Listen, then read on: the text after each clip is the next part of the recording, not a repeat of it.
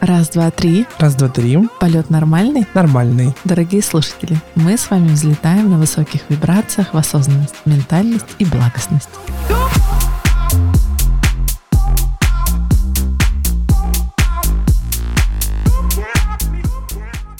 Ну что, Антонина, сегодня мы с тобой, наверное, не про психологию, да, так полностью, не про обучение, не про жизнь, а что-то просветительское. Хочу тебе предложить говорить про образованность. Ну и первый вопрос. Считаешь ли ты себя образованным человеком? Да. Так, э, сначала замешкалась, потом думаю, да, конечно. У меня два высших образования, еще очень много повышения квалификации, курсов. Я вообще получаю удовольствие от самого процесса получения знаний. Простите за тавтологию, да, но я чувствую в этом какую-то внутреннюю удовлетворенность, когда я учусь, получаю новую информацию, анализирую ее, выдаю, делюсь. То есть я прямо от этого тащусь. Это кайф мой. Быть образованным и быть умным — это одно и то же. А Раньше бы я сказала, что нет, а, а сейчас я думаю, что это очень во многом связано, да. Но э, я эту фразу немножко перефразирую. Быть умным и много знать — это вот немножко разное, да, потому что есть люди, которые постоянно получают объем информации, но не умеют ее анализировать, распоряжаться и выдавать. А есть люди, которые, ну, назовем образованные, да, они получают информацию, они умеют ее обрабатывать, добавлять что-то свое и выдавать. И это уже другое, да. И есть люди, которые, например, получают не только образование, но они приобретают жизненный опыт, э, вписываются в какие-то ситуации, и это так искусно компонуют, что в итоге, ну, такая вот мудрость в человеке появляется, жизненная уже, да. Давай оценим с тобой систему нашего образования. Ну, в нашей стране, да, отечественной. У нас есть некоторый детский сад, который нас там обучает к, наверное, формированию системы обучения, потом школа, да, базисная. Есть где-то среднее образование с высшим, есть сразу высшее. Ну вот, как ты оцениваешь? Тебя устраивает такая систематика? А, меня устраивает, но я сделаю поправку, очень важную, что если вы родитель, то за образование своего ребенка отвечаете вы, не государство, не детский сад, не школа. Ответственность за то, насколько человек будет образованным вырастет, во многом лежит на родителей.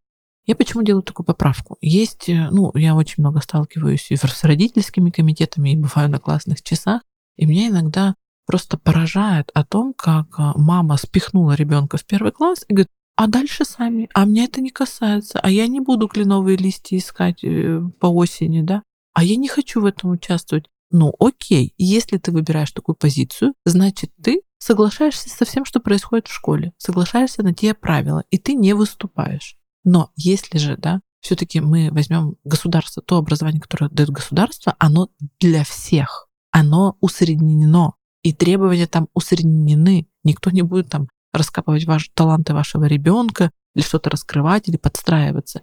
И вот здесь очень важную роль имеет и в том числе образованность родителей, и их а, взгляд на жизнь, и то, какой путь они выбирают для ребенка.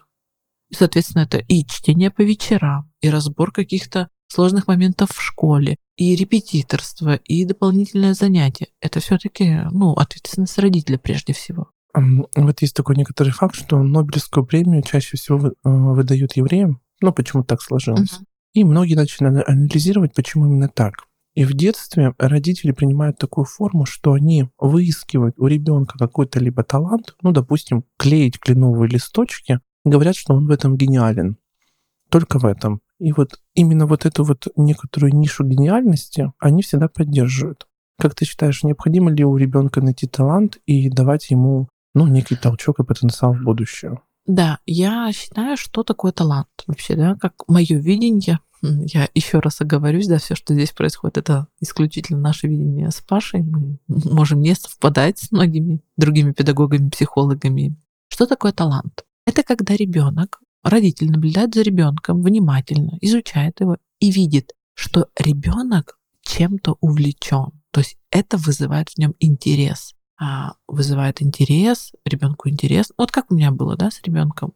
Его интересовали мечи с детства. Мы эти мечи покупали, мы покупали. Потом смотрю, начинают пинать. Окей, круто. Я это всячески поддерживаю. Ведь талант — это когда ребенку настолько интересно, что он готов это занятие дисциплинировать и в нем развиваться. Это не какая-то искра Божья, которая упала в голову, и он там поцелованный да, чем-то. Это когда ребенку настолько интересно, что он имеет внутреннюю мотивацию для развития в этом деле. Вот тогда формируется талант. Потому что если нету, ну, ребенок хорошо рисует, но ему он нарисовал и бросил, ну, нарисовал и бросил, он не хочет в этом развиваться. А мама вот сядем, а давай сейчас акварелью порисуем, а давай мелками. И когда это идет внешняя мотивация, да, о, он классно рисует, а ребенку это может быть неинтересно. И это будет талант, зарытый в землю. А если э, ребенок, допустим, как-то криво лепит, но ему нравится, в нем это можно воспитать.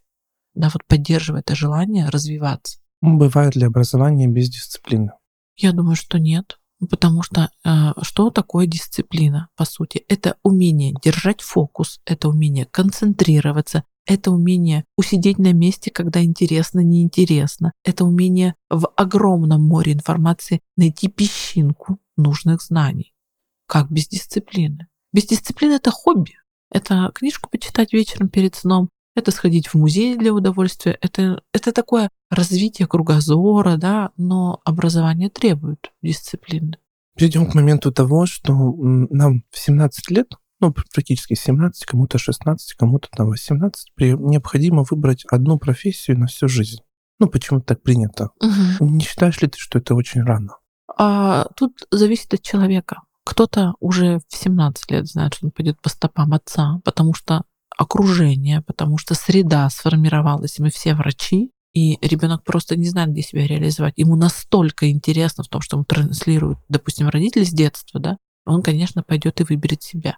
Но мне кажется, уже к 17 годам все равно, если чуть-чуть внимательнее понаблюдать, можно понимать, про что он, про компьютеры он, да, про животных он, или про гуманитарные какие-то науки с он сидит, или ему нравится решать примеры. То есть примерную сферу определить можно.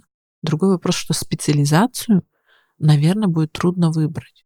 Но ребенку все равно, это же просто хрестоматийный пример, когда меня отправили учиться на строительный, а я вообще любил писать стихи. Он отучился на строительный, потом пошел креатив этот прет, стихи, креатив, а потом выучился на менеджера по рекламе, допустим, на маркетолога. От себя не убежишь.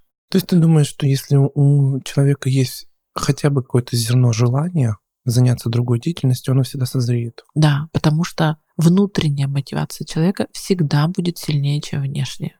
А если еще э, э, человек имеет какую-то внутреннюю мотивацию, а извне э, ее давят, да, ее как-то ну, приглушают, говорят, нет, это не твое, еще больше хочется, это еще больше развивается в человеке. Поэтому внутренняя мотивация, почему и вообще детей нужно приучать к внутренней мотивации? Хотя нас всех учили, э, например, наоборот, да, когда морковка сзади, когда тебя что-то подгоняет, тебя что-то собирает, тебя что-то организует, что-то или кто-то несет за тебя ответственность. Но не работает.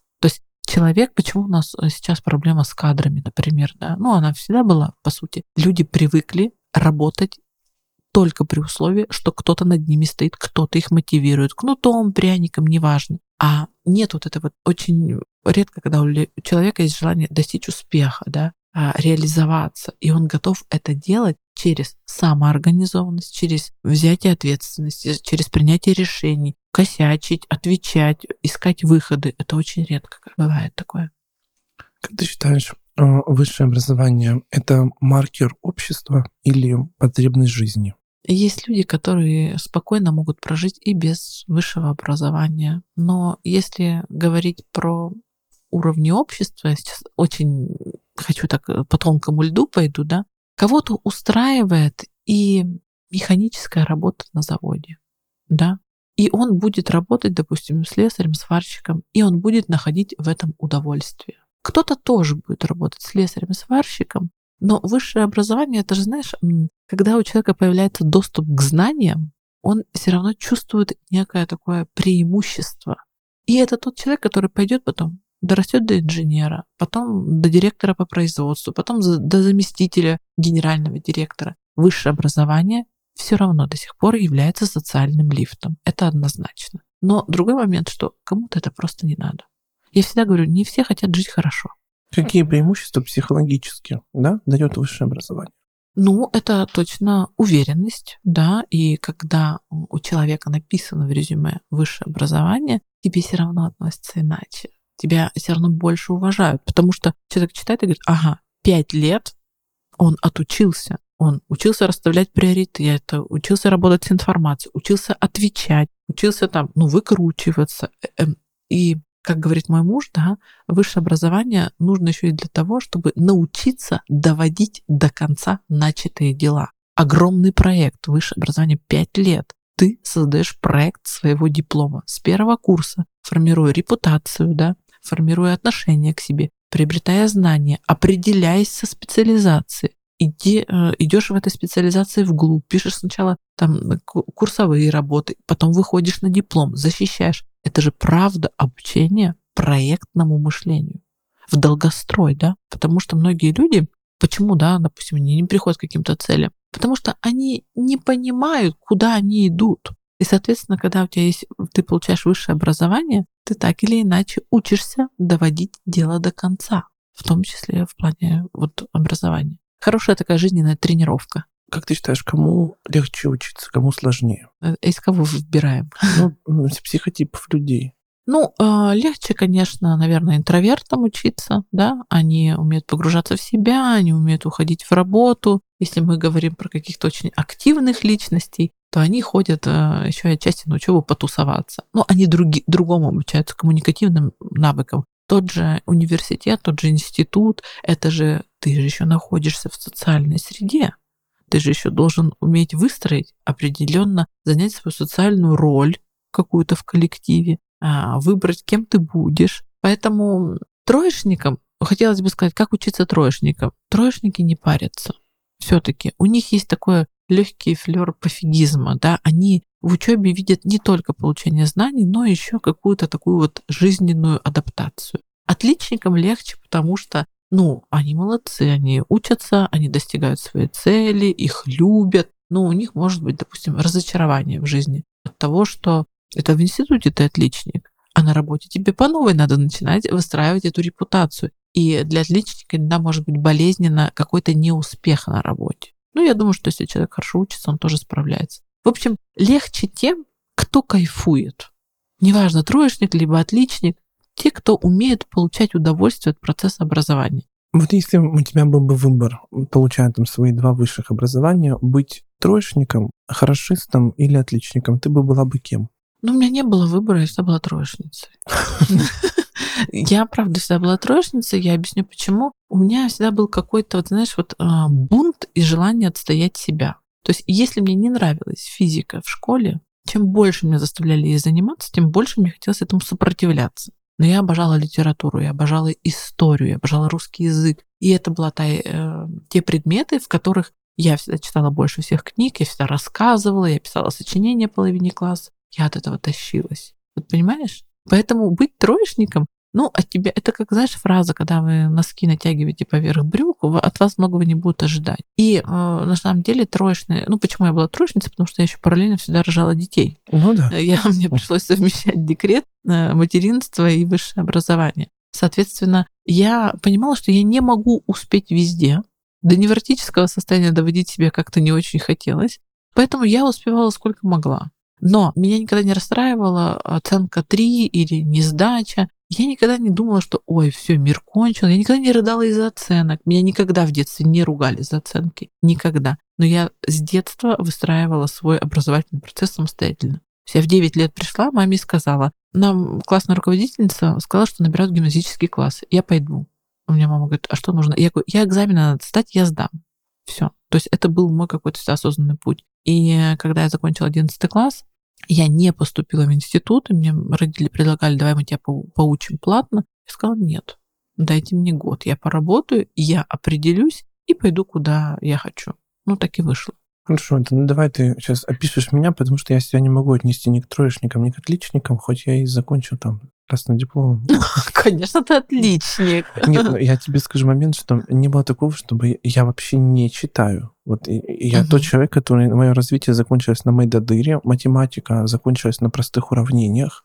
Я могу много слушать, и потом какую-то информацию... Мне кажется, даже иногда неправда, что, что я могу говорить, там, отвечая на экзамене на ответ, но я это делаю так уверенно, и всегда какими-то коммуникативными свойствами я пытаюсь выкрутиться. И вот вроде бы мне кажется, что я живу в парадигме троечника, который должен найти вот этот путь, как получить тройку. Только у меня путь, надо получить пятерку. Не могу понять. Никогда себя не считал отличником и не страдал синдромом отличника, чтобы сделать все хорошо. Я хочу сделать так, чтобы было хорошо только мне внутренне. Не понимаю, кто я, Анатолий. Смотри, у каждого свои таланты. Я объясню, как ты приобретаешь знания. Для тебя очень важно приобретение знаний через дискуссию, через спор, через размышления, в которых рождается истина. И, скорее всего, это твой, ну, конек, да, твое. Тебе легче. Кому-то легче прочитать книжку, ответить на тесты, выписать конспект, чтобы все было точно. Тебе проще зайти в, диск, в дискурс, да, пообщаться, найти там, словить мысль, логически построить и выдать. И это тоже ну, может быть, не так правильно, да, так, просто параграф и тест, но это тоже познавательный процесс, и он, может быть, идет намного глубже. Потому что когда мы просто разговариваем, просто общаемся на какие-то темы, мы также образовываемся, мы узнаем другую точку зрения, мы тестируем гипотезы. Поэтому просто это твой способ. Хорошо, спасибо. Спасибо. Отлично. Это мой способ. В общем, говоря с тобой про образование, всегда есть некая такая вот, вот знаешь, то ли привкус, то ли послевкусие вот новые тенденции коучинга, а, наставничества, образовательных курсов. А, сейчас я же, как говорю, э, в зуб ногой каждый может научить всему чему угодно. Научилась мыть посуду, я научу тебя мыть посуду, да? Считаешь ли ты вот этот формат э, некоторым образовательным моментом? То есть можно ли здесь сказать, что человек получает систематическое образование? Ну, начнем с того, что ни ментор, ни наставник не дают систему мы возьмем за фундамент высшее образование. Высшее образование, академическое образование, где построена система. Оно может нравиться, оно может не нравиться, но это фундамент. Хотя сейчас я, конечно, да, понимаю, про что ты говоришь. Мы опять ходим по тонкому льду. Многие говорят, что высшее образование не нужно, но я в этом плане старовер. Оно... Давай мы сегодня с тобой поделимся. В нашем подкасте нужно высшее образование. Да. Да, да. все, я тоже такого же мнения. Да. Мы староверы. Я просто говорю, что когда стоишь в очереди в МФЦ, и у тебя спрашивают, есть ли высшее образование, ты говоришь нет, мне неприятно чувствовать холодный взгляд сзади. Неудачник. Неудачник, да. да. Ну, у тебя, ну, слава богу, есть. Слава богу, есть. Эм, это же все допы идут. Понимаешь, если в чем вообще смысл образования, да? Чему я считаю, что меня научил университет, мои эти два высших образования? Тебе дают информацию, ты ее обрабатываешь, ты ее воспринимаешь, и ты ее должен выдать. Что значит выдать? Когда ты без учебника, без подсказки, без чего-либо рассказываешь, и тут очень важно, добавляешь что-то свое. Как учатся многие люди? Они приходят, и это тоже у отличников есть. Ну, это, отличники, троечники, не будем делить людей. А есть люди, есть два типа образования. Вот давай так вот с этой истории. Есть человек, который берет, приходит на лекцию, он все записывает, он все расшифровывает, он пишет, он приходит, выдает то, что нужно преподавателю. Получил 5, вышел. Есть другой человек, он сидит и впитывает знания. Он внутренне спорит с лектором, он доказывает свою точку зрения, может не внутренне, может руку тянет. Он принимает информацию, накладывает на нее свое видение, свой опыт и умеет уже выдать что-то эксклюзивное, да, что-то с добавлением своего. Вот второй уровень, он намного сложнее. Когда мы записали, повторили, у нас очень много книжек, учебников, все записано, но я прихожу читать лекцию, и не добавляют туда ничего своего, это пересказ, это копировальная машина. А когда человек добавляет своего, вот тут это творчество. Одна из самых трудных функций для человека это воображение, создание чего-то нового, да, умение придумывать. И вот люди, которые получают знания, он сел, пришел на лекцию, послушал, что-то услышал, не услышал, пошел разбираться, что-то добавил своего, что-то не своего, пришел лектору рассказать. Одному зайдет, скажешь, блин, круто, развили мысль. Другой скажет, нет, я не так читал лекцию, да. Но для того, чтобы быть человеком создающим, ты должен всегда выдавать не только то, что ты получил, но еще и свою точку зрения. Пропускать через свою призму и выдавать. Поэтому я всегда так смотрю на людей, допустим, да, на коучей, на менторов или на еще кого-то, когда они читают, например, ну, сейчас такое редко бывает, но читают с бумажки, пересказ какой-то книги. Я выучился, я тебе передал. А где твое? Где вот это зерно твоей истины? Где зерно твоего видения? Что ты привнес в это?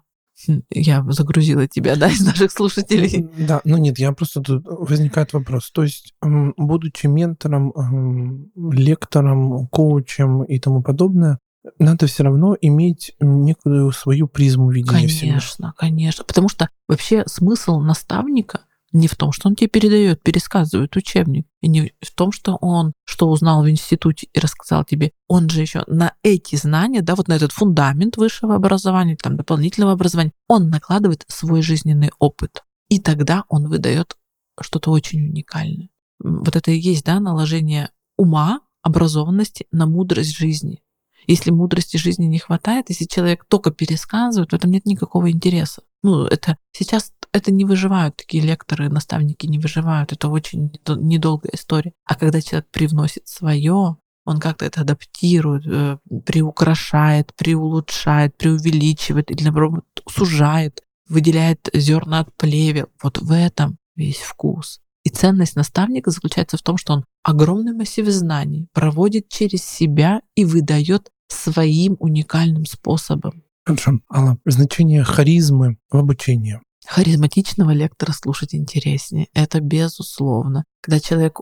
Э, вот харизма — это же умение очаровывать. Я представляю, что стоит перед тобой скучный человек. Он говорит вот так муха жужжит, в окно бьется, и лектор говорит. Ну, жизни в этом нет. И стоит лектор, который эмоционирует, который у него тут картинки, потом у него эксперимент, потом он практику, а потом, а давайте вот это и вот это. Он вовлекает в процесс, и он очаровывает зрителей, он мотивирует, и хочется, глядя на этого человека, присовокупляться к этим знаниям, да, брать от него. В харизматичном лекторе есть энергия. Энергия — это очень важно для, того, для учителя, для педагога.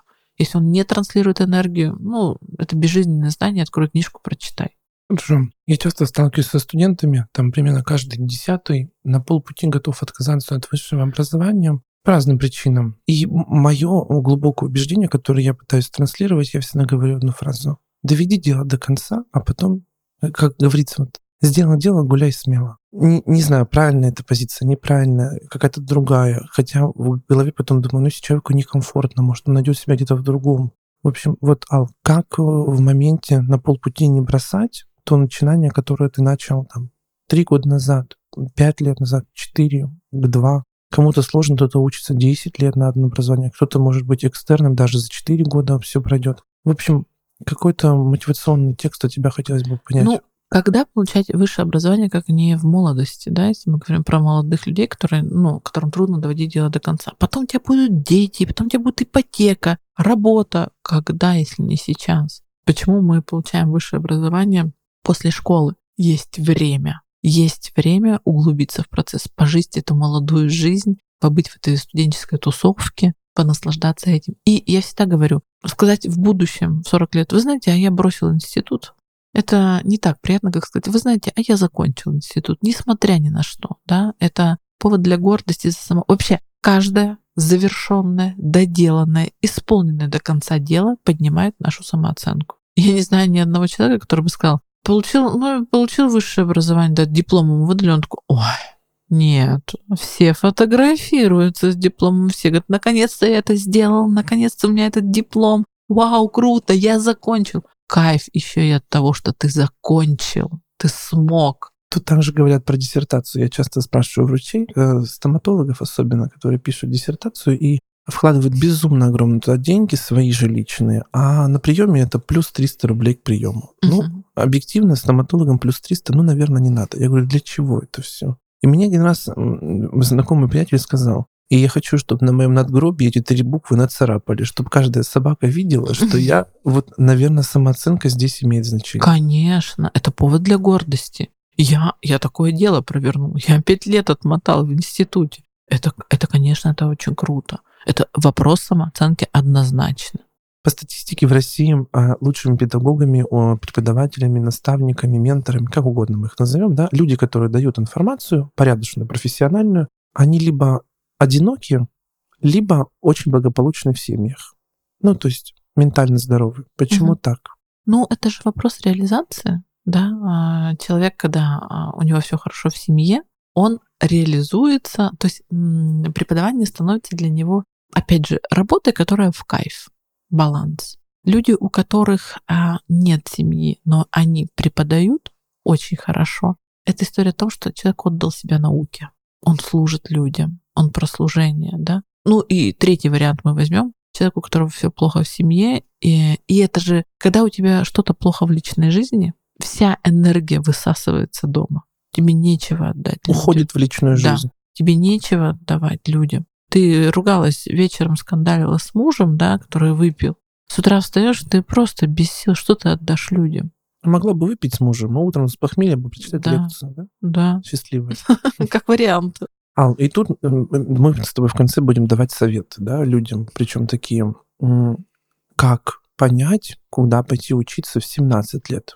Что надо сделать? Вот тебе 17 лет, ты села.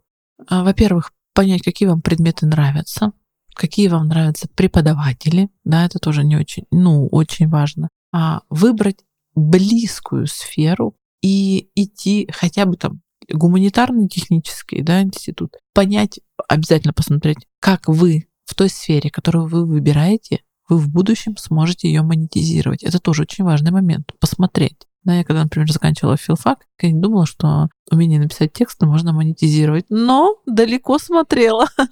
и, и это очень важный момент. Еще я дам совет, ну, скорее всего, он больше подойдет для девочек. Если совсем не знаешь, что делать, девочкам, ну, я бы, например, своей дочери дала год подумать, попробовать.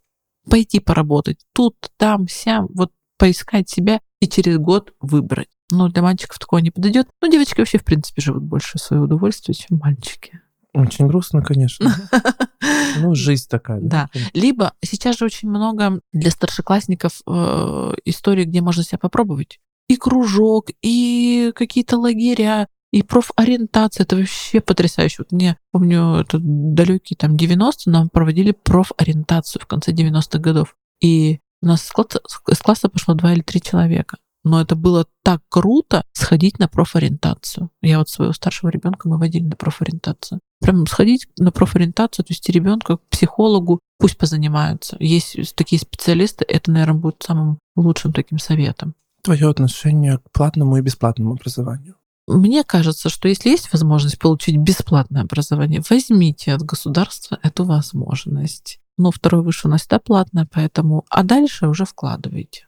Как э, закончить начатое? Не витать в иллюзии, что будет легко. Сразу же готовиться к тому, что будут сложности. Настраивать себя на то, что я с этими сложностями справлюсь. Помнить о том, какое удовольствие я получу в конце, когда я это дело большое закончу. Ну и самый главный момент. Часто люди заканчивая, понимают, что они пять лет выбирали не то, да, учились не там, где угу. бы хотели. И вот это мы же все жалеем время почему-то в жизни, и потом начинаем жалеть свои пять лет, у меня шесть лет, у кого-то восемь лет, да, и начинают люди жалеть, тут в моменте что делать, что себе сказать, что предпринять, какие сделать выводы. Я тут отвечу как человек достаточно зрелый с высоты своего возраста, уже оглядываясь назад, потому что у меня такие мысли тоже были. Я тоже думаю, зачем мне это юридическое, зачем я туда поперлась? Филфак, это, ну, за, ну, ну что, любишь читать книжки, читала бы, зачем учиться? Вы никогда не знаете, как образованность ваша будет помогать вам в будущем. Да, вот и, и это тот пример, когда я вышла учиться на филфак, мы заканчивали, и нам сказали, в следующем году набора на заочку филологического факультета не будет. Людей не хватает, никто не идет. Сейчас это факультет, где есть пиар, журналистика, реклама, там высочайший конкурс. Понимаешь? И никогда не надо жалеть время, потраченное на образование. Вы стали тем, кем вы есть, именно благодаря тому, какой опыт вы прожили, какие знания получили. И, возможно, не отучившись бы эти пять лет, вы бы не стали тем, кем вы есть. Цените свой опыт, любой. Ну что, будем приземляться, как обычно, одним словом, каким-нибудь добрым, приятным, хорошим, завершая этот подкаст. Учитесь, получайте образование, изучайте новое, и это будет самой лучшей профилактикой Альцгеймера. Всего доброго, пока-пока. Пока.